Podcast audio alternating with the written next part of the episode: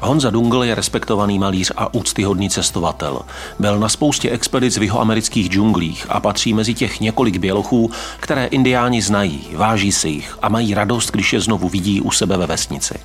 Zajímalo mě, jak člověka změní letitá setkávání s původními etniky, jak se člověk dívá na svět a na přírodu, když postupně sleduje, jaký kolem Amazonky a dalších životadárných řek ubývá.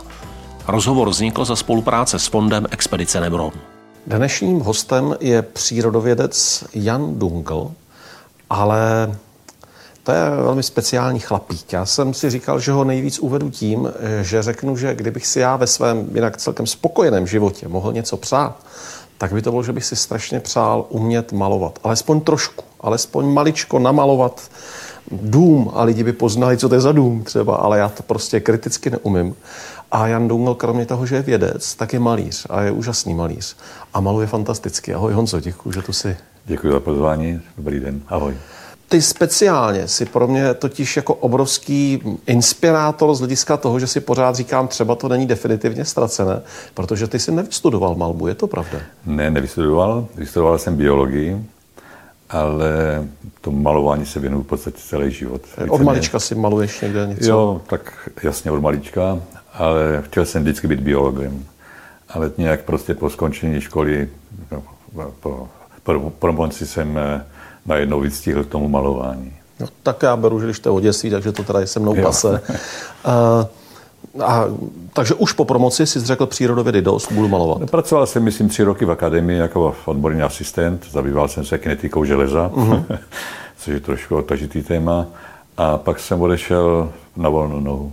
Vlastně já jsem odjel do, do Paříže uh, a potom do Afriky, protože mě antropolog Jan Jelínek pozval, uh, abych byl členem expedice, která dokumentovala skalní rytiny na Sáře v začátkem 80. let, což vlastně změnilo můj život.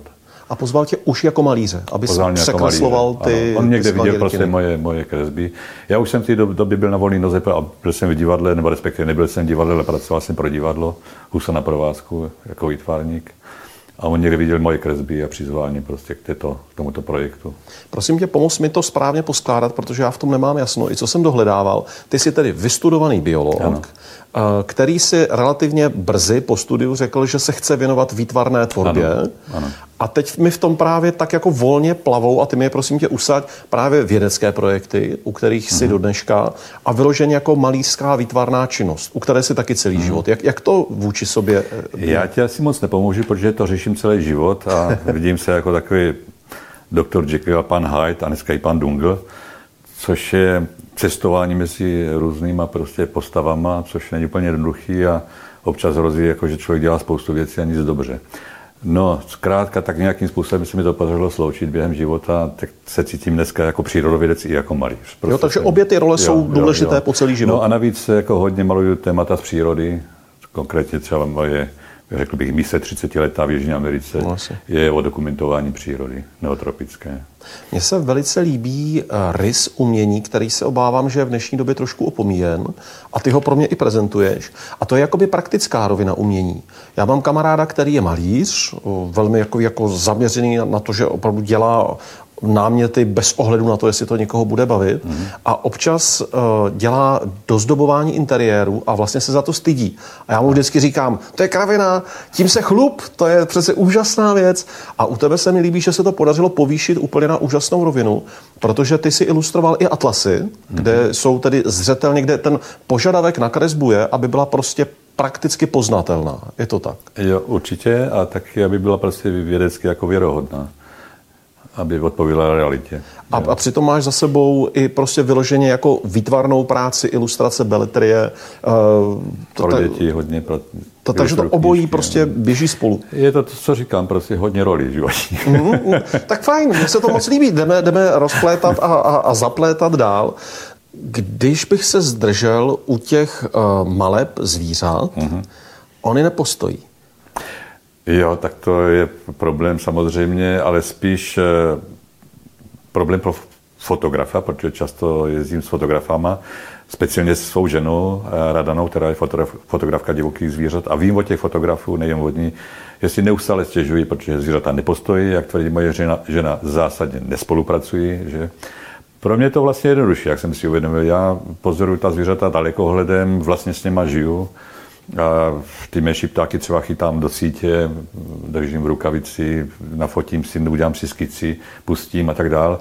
A mám to prostě v té hlavě. Ta zkušenost prostě dlouholetá je asi rozhodující, protože já nepotřebuju taková setkání, řekl, tak, tak blízká setkání s těmi zvířaty nebo živočichy, jako ti fotografové. Je to určitá praxe, ale řekl bych, že eh, přesto, že to trochu jakoby zlehčují tu svoji roli, tak eh, to setkávání s těmi živočichy nebo s těmi zvířaty, ptáky konkrétně třeba v mém případě je naprosto podstatný pro mě. Bez toho bych to nemohl dělat. To jsi mě úplně vyrazil dech. Já myslel, že to je naopak, že ty řekneš fotografům, vyfoťte mi ho a pak vezmeš no, fotku a dokresluješ, prostě doplňuješ zážitek. Ne, ne, ne. V začátku jsem vůbec fotografie nepoužíval, teď v poslední době díky ty radaně eh, používám třeba její záběry, já nepotřebuji žádný dobrý záběr, mě třeba stačí detail na oko nebo nějaký eh, na část těla, ale to, co je podstatné, je pro mě jako ten vizuální zážitek, to pozorování. Já tomu říkám, že, že to je spíš než malování setkávání se zvířaty. Já s nimi prostě žiji. A já ne některá ta zvířata v Jižní Americe už znám osobně několik let, vím přesně, kde jsou. Oni sice nemají radost, že mě potkávají, ale já je potkávám rád. Je to pro mě to už jako emocionální věc. To je úžasné. To je, ty je fakt nažíváš. Ty prostě potřebuješ zjistit, co jsou zač a to pak dáváš do Určitě. těch svých obrazů. Protože si myslím, nebo respektive jsem přesvědčený o tom, že, a netýká se to jenom živočichů nebo těch ptáků a jaguáru a podobně, že každý tvor má jakýsi jakousi metapodobu, jako, že něco za ním. Já třeba vidím, poznám tě, ale spoustu věcí o tobě nevím. A kdyby jsme spolu, nedej bože, mm-hmm. bože bydleli, jeli do Ameriky, tak bych se o tobě dozvěděl spoustu věcí a Určitě díval bych se prostě třeba mm-hmm. na mhm. tebe jinak. A to, to myslím, ale v pozitivním smyslu je důležité pro, pro to setkávání s těmi zvířaty a pro to jejich malování, pro to jejich dokumentaci. To znamená, tam opravdu vzniká přátelství mezi tebou a těmi zvířaty. No, to bych tak neřekl, protože ta zvířata nevím, jak moc mě mají ráda, ale já. To, prostě, ty je máš Ano, já je mám rád. Je, ano, pravda, ano. Ty si pro ně Některé zvířata už, k některým živočichům, třeba papouškům, protože vím, kde hnízdí, velkým maurům, mám určitý emocionální vztah. Uh-huh. Když přijedu na to místo, třeba za rok a oni tam jsou, tak eh, je to pro mě velmi silný zážitek už. Kdy jsi byl poprvé v Jižní Americe? V roce 92, teď si pamatuju velmi přesně, protože to myslím 500 let přesně po Kolumbovi. 1492, jo, jo. Takže to je opravdu 29 roků. 29 roků, no. Sleduješ změnu toho pralesa? No to je teda těžký téma pro mě, opravdu bolestný. To je naprosto tragický. Ta destrukce je prostě příšerná. To je... Já prostě jsem přesvědčený, já jsem životně, život, jako životní optimista, ale tak jsem taky realista, že naše děti už nemají šanci poznat to, co jsem poznal já. A najednou taky ta dokumentace prostě pro mě získává úplně jiný smysl. Já jsem si prostě v posledních letech uh, uvědomil, že dokumentuju něco, co už nebude. Jak se mění indiáni? To je druhá věc, poměrně bolestná. Ti indiáni jsou, bych řekl, ve stádiu útěku z pralesa do města, když to zjednoduším, a je to pro ně cesta smrti, pro, pro, pro mnohé z nich. Ne každý je schopen během jedné generace nebo dvou, dejme tomu, tuto cestu absolvovat, protože když si člověk uvědomí, že po staletí nebo po dlouhé generaci minimálně žije v určitým prostředí přírodním, na které jsou plně adaptováni a najednou prostě z tohoto prostředí odejdou do prostředí, se kterým nemají žádnou zkušenost, tak skutečně je to doslova cesta smrti. Někteří to zvládají teda. A třetí otázka na toto smutné téma. Jak vnímáš činnost různých nadací? Protože to mnohdy taky bývá takové jako kontroverzní. Uh, tak uh, máš na mysli zřejmě nadace, které se zabývají... V... Teď mám na mysli těch, co pomáhají na místě, těch, co na mí... Mm. O co mi jde konkrétně? Ano. Viděl jsem v Jižní Americe, jak indiánský kmen, který žije hodinu a půl letadlem od nejbližšího města, jak jim tam nějaká nadace postavila eh, porcelánové záchody. Jo, jo, to, to jsem nevěřil zažil, svým očím. To jsem zažil moc krát. Basketbalové hřiště ano. jsem viděl postavené, dokonce fakt i jako vydlážděné. Jsem říkal, na co mm. tady, co to je za zhovadilo? No, je blbost, no. K tomu mířím. To, to jsem viděl, to máš naprosto pravdu, to jsem viděl moc krát v různých indiánských komunitách. Samozřejmě to vypadá svým způsobem, protože ti indiáni na to nejsou, Co nejsou adaptováni. Tak je to prostě, jsou to, to vyhazování peněz a doslova plundrování indiánské kultury, teda destrukce indiánské kultury. A, ale jsou nadace, které, a znám takový, které jsou eh, velmi, řekl bych, eh, citlivě přistupují k tomu velmi střícně A znám takový příklady. Jako, Takže jsou i, i dobří, i, i hold problém, no, tak jako ve všem, jako ve všem. Jako ve všem no. Pojďme k obrazům. Ty jsi vzal, já jsem tě poprosil, jestli bys vzal nějaké obrazy, nějaké skici, nějaké malby. Vyber něco, řekni mi nějaký příběh. No, tak ne, tady nahoře mám skicu Harpie, což je největší americký eh, dravec, myslím tačí teda, predátor. A, a je to teda dravec ikonický, je v, v mnoha mýtech obsažených nebo zúčastněný.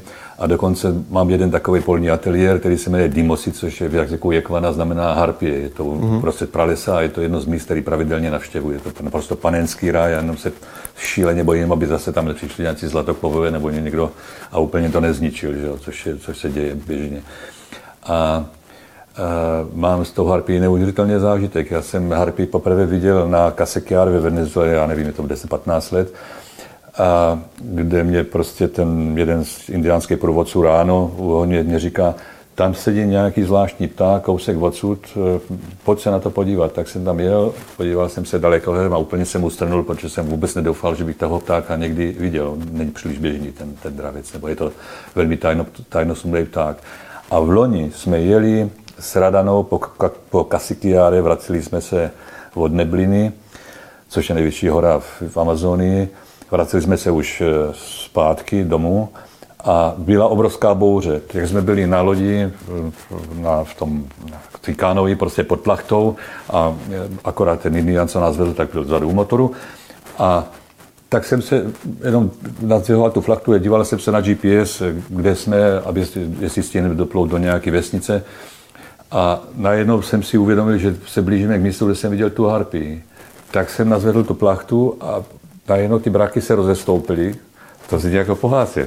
Rozestoupily se, zůstala temná oblaha, ale mezi tou oblahou a tím právě jsem zůstal osvětlený pruh e, e, sluncem.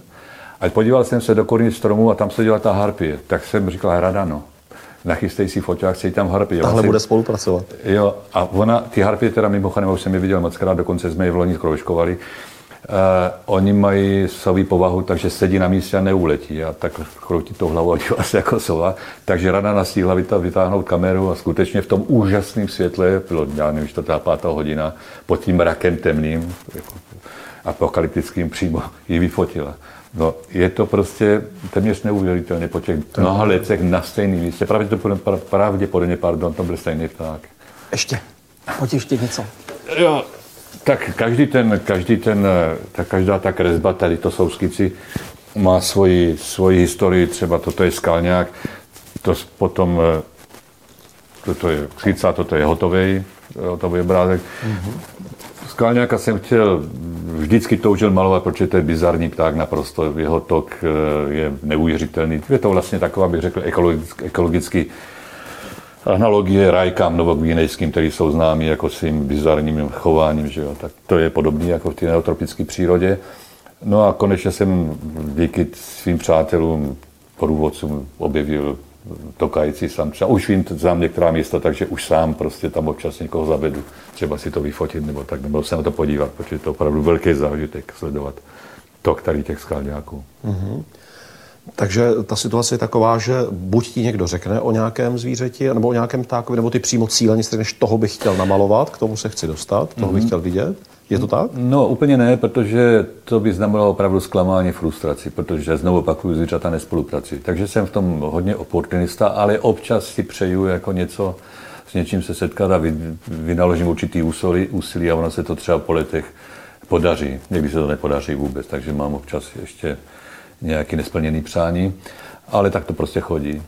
A takže většinou teda, že dojdeš na to místo a řekneš si, tak uvidíme, co by se tady dalo ano. točit. Kdo pak tady dneska je. Jo, pak tak tady to většinou, v podstatě máš pravdu. To v podstatě vypadá tak, že třeba pokud se bavíme o té Amazonii, tak vyplujeme s Indiánama prostě do nitra té Amazonie často, nebo v podstatě skoro vždycky tam, kde oni ještě předtím nebyli, takže jsou s tím určitý problémy, ale už jsme si na sebe zvykli. A to je taky důležité, že za ty leta navažeš kontakty, mm-hmm. Který, který jsou eh, naprosto zásadní. A pokud ještě bych mohl tomu říct, přece jenom jsem Evropan, mám svoje zkušenosti a svůj pohled a ten je jiný než pohled těch indiánů, kteří žijou v pralese.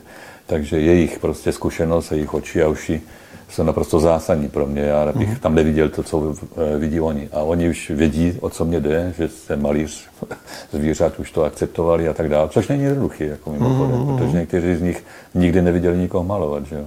Mm. A neviděli ani tušku nebo tak. A, takže dát to dohromady trvalo poměrně dlouho. No a tak díky tomu prostě se opravdu dostávám na místa, kde ta zvířata jsou a tam většinou uděláme tábor a nějakou dobu tam žijeme a, a tak co tam je, tak se snažím nějakým způsobem dokumentovat. A jak na tebe ti indiáni tady koukali poprvé? Poprvé, to je na dlouhý vyprávění, tak jak nechci tím... Já se povídej.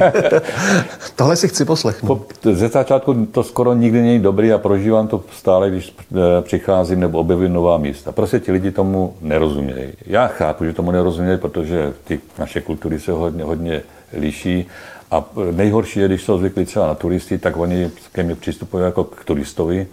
A to se nedá vysvětlit, že prostě jsem jiný druh jako pošuka. Mm-hmm. a představují mě prostě ty turistické věci, jako hej, Jane, vidíš, to je stopa kapibary, jo, jsem viděl prostě milionkrát.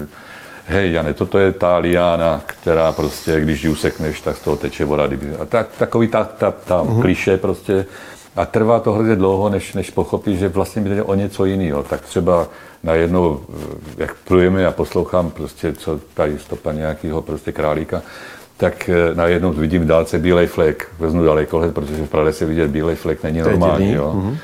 Ostřím, a to se skutečně stalo v Peru, a vidím prostě Kondra Královský. Jo. Tak prostě vás pomalte tu loď, Kondor království, pomalu se blížte, Radona, nachystej si kameru a tak dále.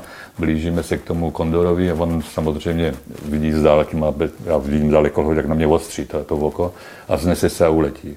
Nicméně objevili jsme pod tím stromem mrtvolu velkého kajmana, 4 metrový a někdo tam ho prostě zastřelil, což je taky teda druhá věc v té Amazonii, tady tento vybíjení zvířat, jako všude, jako v Africe a podobně. A tak jsem říkal, OK, tak tady uděláme prostě tábor a ráno nebo v noci se vrátíme, postavíme kryt, eh, nebo tam vlastně jsme nestavili kryt, tam jsme fotili přímo z lodi, která měla prostě střížku, tak jsme uh-huh, to mhm, skryli na, mhm. na pročejším břehu.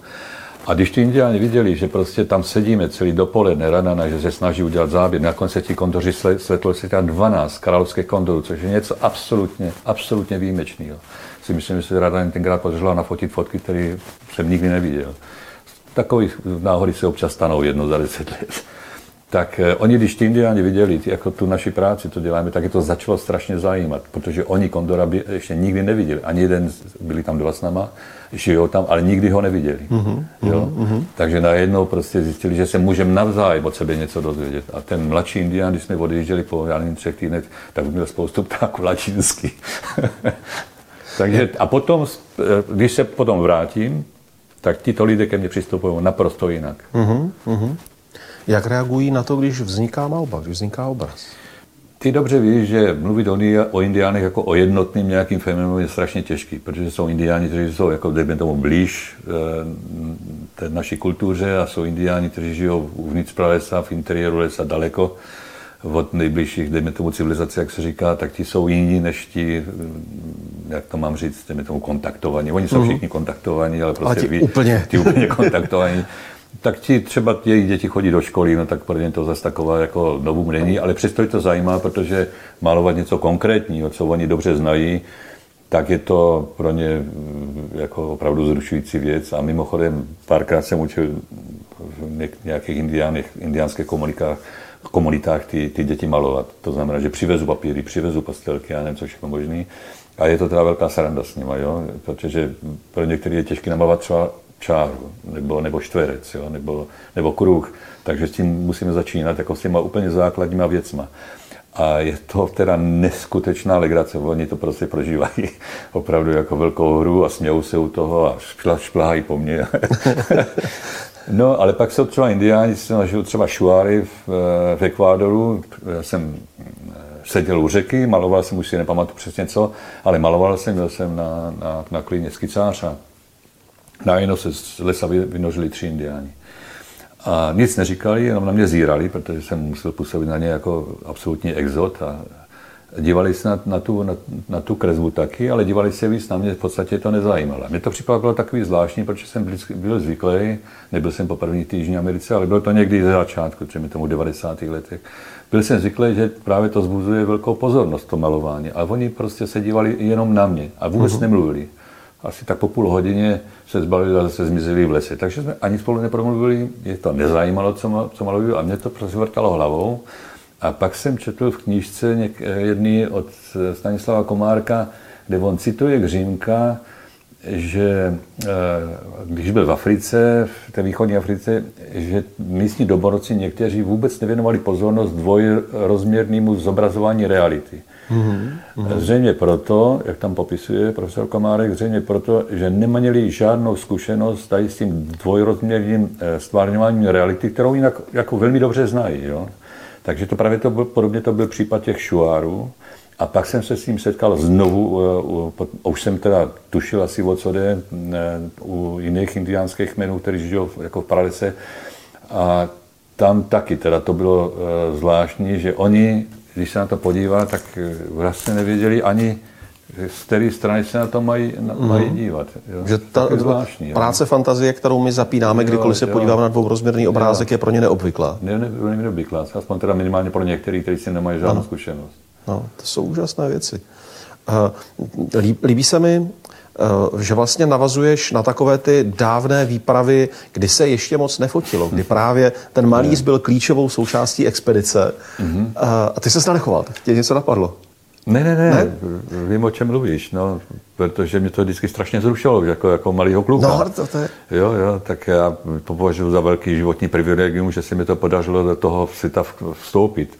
A že vlastně jsem dokumentátor a když jsem zmínil toho antropologa, antropologa Jelinka, tak vlastně tam jsem byl eh, najatý, nebo měl jsem tam funkci dokumentátora jako malíře. Uh-huh. Svůj úkol byl malovat portréty nomádů, protože se stavili v té době silnice přes Saharu z jihu na sever a ta kultura těch nomádů nebo těch karavan vlastně e, zanikala, takže UNESCO vyhlásilo nějaký program nebo projekt na dokumentaci a já jsem se stal členem tady tohoto týmu a to, to přesně je tato situace. No.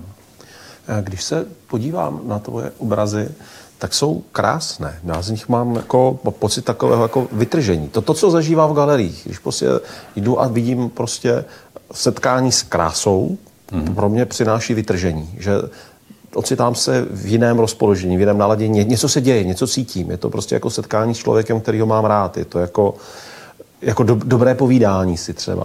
A já mám takový pocit z tvých obrazů. Dělají mi radost, dělají mi jako hezky. Eh, jak ty sám vnímáš krásu? A...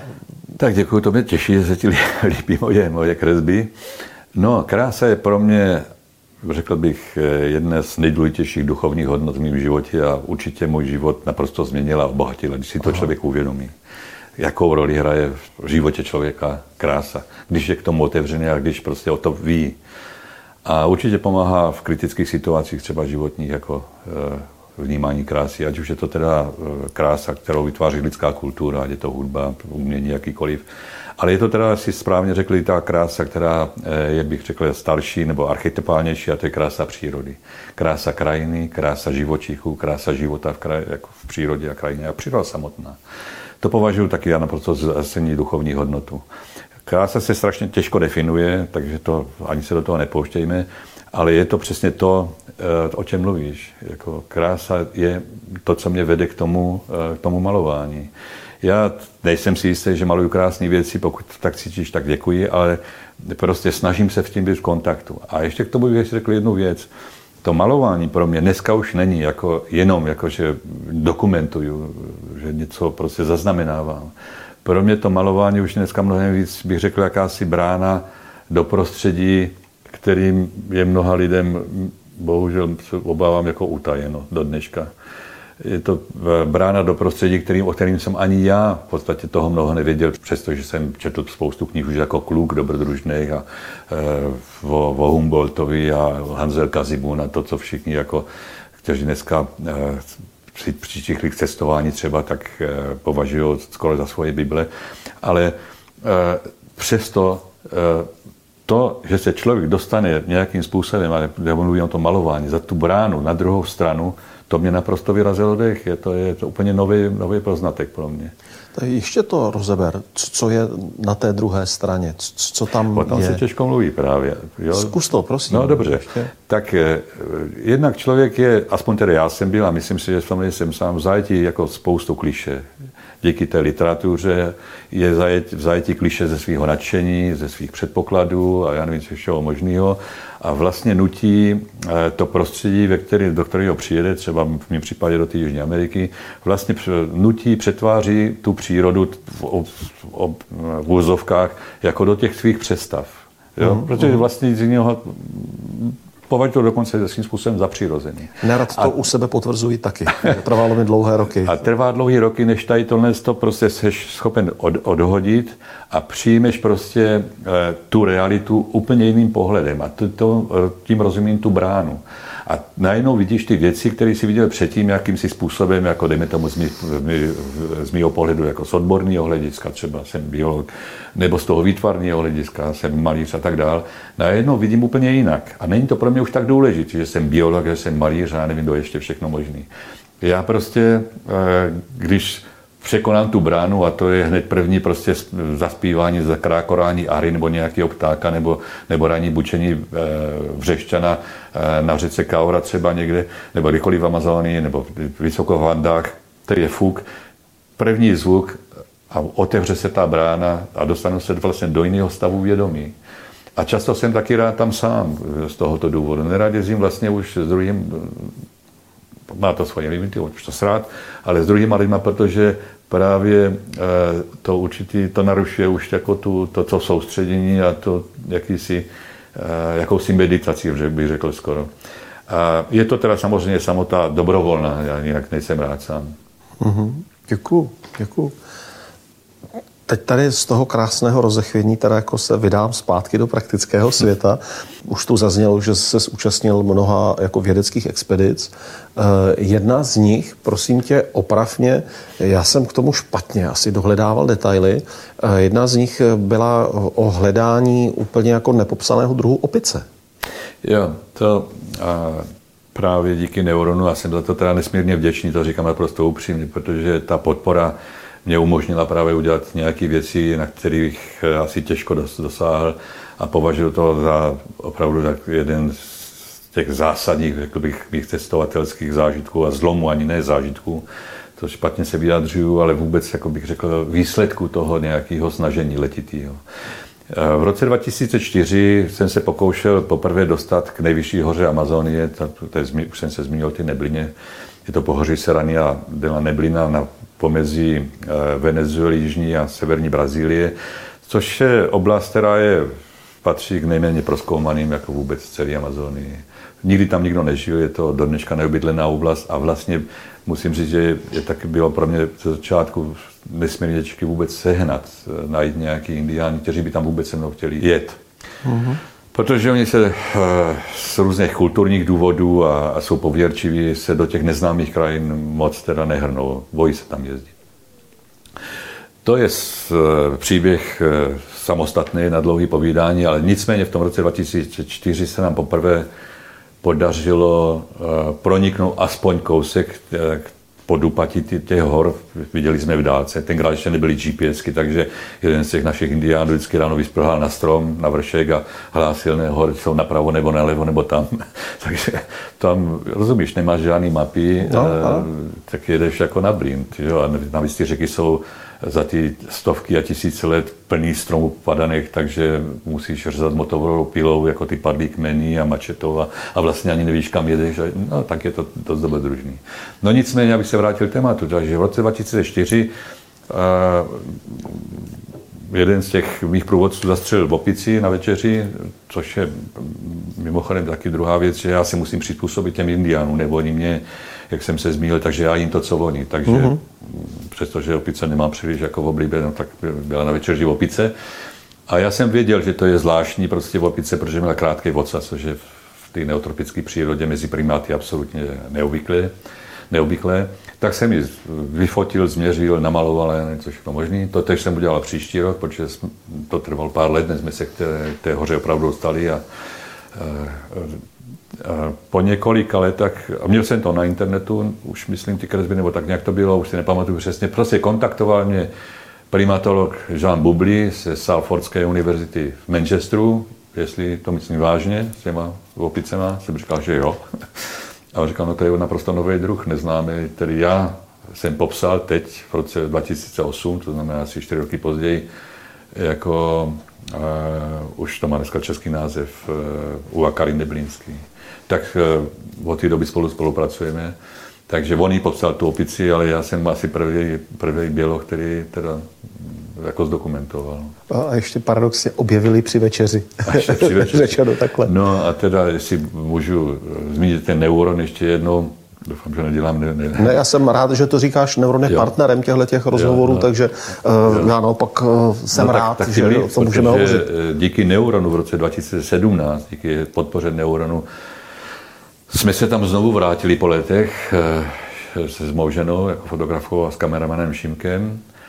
A on totiž tu opici ještě předtím nikdo nezdokumentoval jako obrazově. Vlastně mm. v přírodě nikdo, myslím, ze západního světa nebo z euroatlantické kultury, nebo jak to mám říct, z vědeckého světa, dejme to, vlastně neviděl. I ten profesor Bubli ji popsal podle, stejně jako Humboldt, když si podobný, podobný druh, popsal podle, eh, podle opičky, kterou chovali indiáni v nějaké komunitě na brazilské straně tak se, díky tomu neuro jsme se vrátili zpátky a pokoušeli jsme se tu, ty opice poprvé nafotit a nafilmovat, což se nebylo teda rozhodně neduchý, protože to prostředí je dost nehostinný.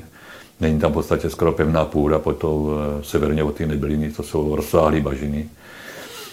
Takže už jen podívat tábor bylo, bylo komplikovaný a fotit z lodi prostě proti nebi nebo filmovat v těch korunách stromů, které jsou vlastně ponořeny v, ve vodě opravdu není, není jednoduchý. Ale podařilo se to jaksi. A dokonce jsme monitorovali 16 eh, různých skupin nebo tlub těch opic. Odebírali jsme vzorky biologicky na analýzu DNA, aby se potvrdil ten taxonomický status toho druhu, protože popsat opici dneska podle jako jednoho nebo exempláře holotypu to eh, už moc neplatí a dneska se nový druhý eh, objevuje většinou v laboratoři. Uh-huh. Takže ta molekulární biologie nebo genetická analýza DNA je u toho podstatná. A já jsem v podstatě, já vím, že to zní hloupě, asi jeden z mála, možná jeden člověk, který vůbec ví, kde ty, kde ty opice žijí.